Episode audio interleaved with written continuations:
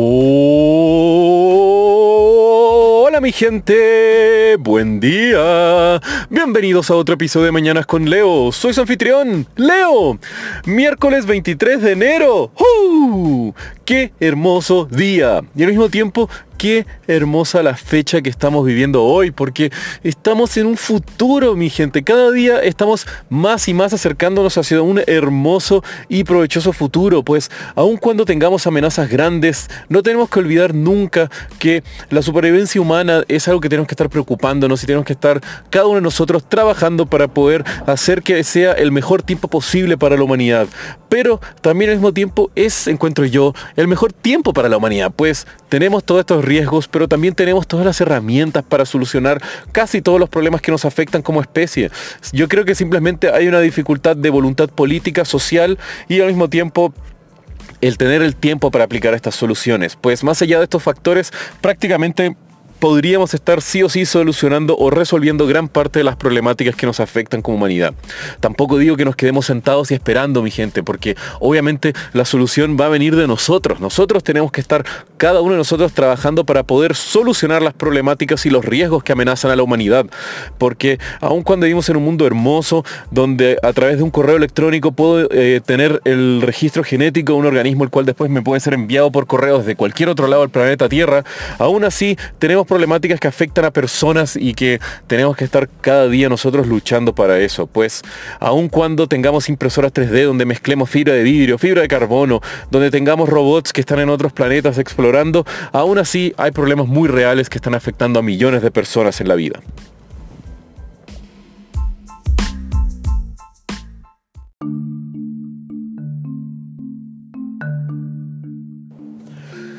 Y es por eso, mi gente, de cómo vivimos en el mejor de los tiempos para la humanidad, que hoy les quiero contar sobre una de las primeras incursiones exitosas del gran país asiático, el gigante asiático, por llamarlo así, en la Luna, y cómo esto está generando repercusiones hermosas para el futuro de la humanidad. Y esto se debe a que eh, el 3 de enero de este año 2019 aterrizó en la Luna la misión Chang'e Xiehao o Chang'e 4, de su nombre traducido el chino. Eh, no es muy fuerte los nombres chinos, siempre masacro todos los nombres. El tema es que la misión Chang'e 4 es donde se desprendió el robot U-2 y por primera vez una misión eh, humana eh, explora lo que se conoce como el lado lejano de la Luna. Y esto es debido a que en la misión Chang'e 4 aterrizó en el cráter de Von Karman, uno de los mayores cráteres lunares y también uno de los más consistentes. Y esto se debe a que eh, es un hermoso hallazgo científico sin precedentes antes, porque han habido varias misiones chinas que intentaron llegar a la Luna, pero que fracasaron en el camino. Y esta es la primera que además logra aterrizar y mantener de forma operacional un robot lunar por gran parte de su funcionamiento. Y esto se debe a que eh, la misión anterior, la Chang'e 3, aterrizó y saltó y eh, liberó su primer robot, el U-1, pero que debido a unos desperfectos técnicos, el robot dejó de funcionar de forma correcta a los pocos días. Y en este momento la misión Chang'e 4 ha sido hasta ahora un total éxito y ha cumplido con varios récords. Primero, eh, al alcanzar y aterrizar en el cráter de Von Karman, es la primera misión humana que se encuentra explorando lo que se conoce como el lado lejano de la Luna.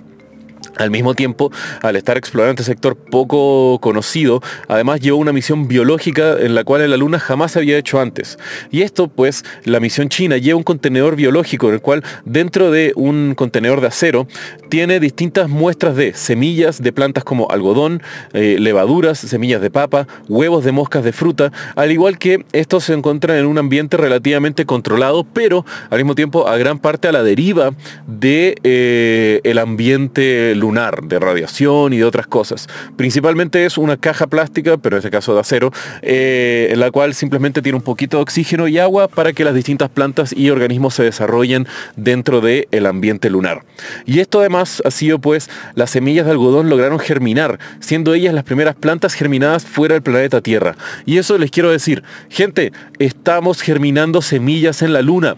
Si eso no les sorprende, háganse ver, porque es algo hermoso, pues estamos poniendo los primeros precedentes para la posibilidad que tendremos más adelante de misiones de colonización lunar, pues obviamente tendremos que tener misiones y colonias autosuficientes en temas de alimentación. Entonces, estamos teniendo agronomía, aún no en terreno lunar directo, pero tenemos agronomía en la luna.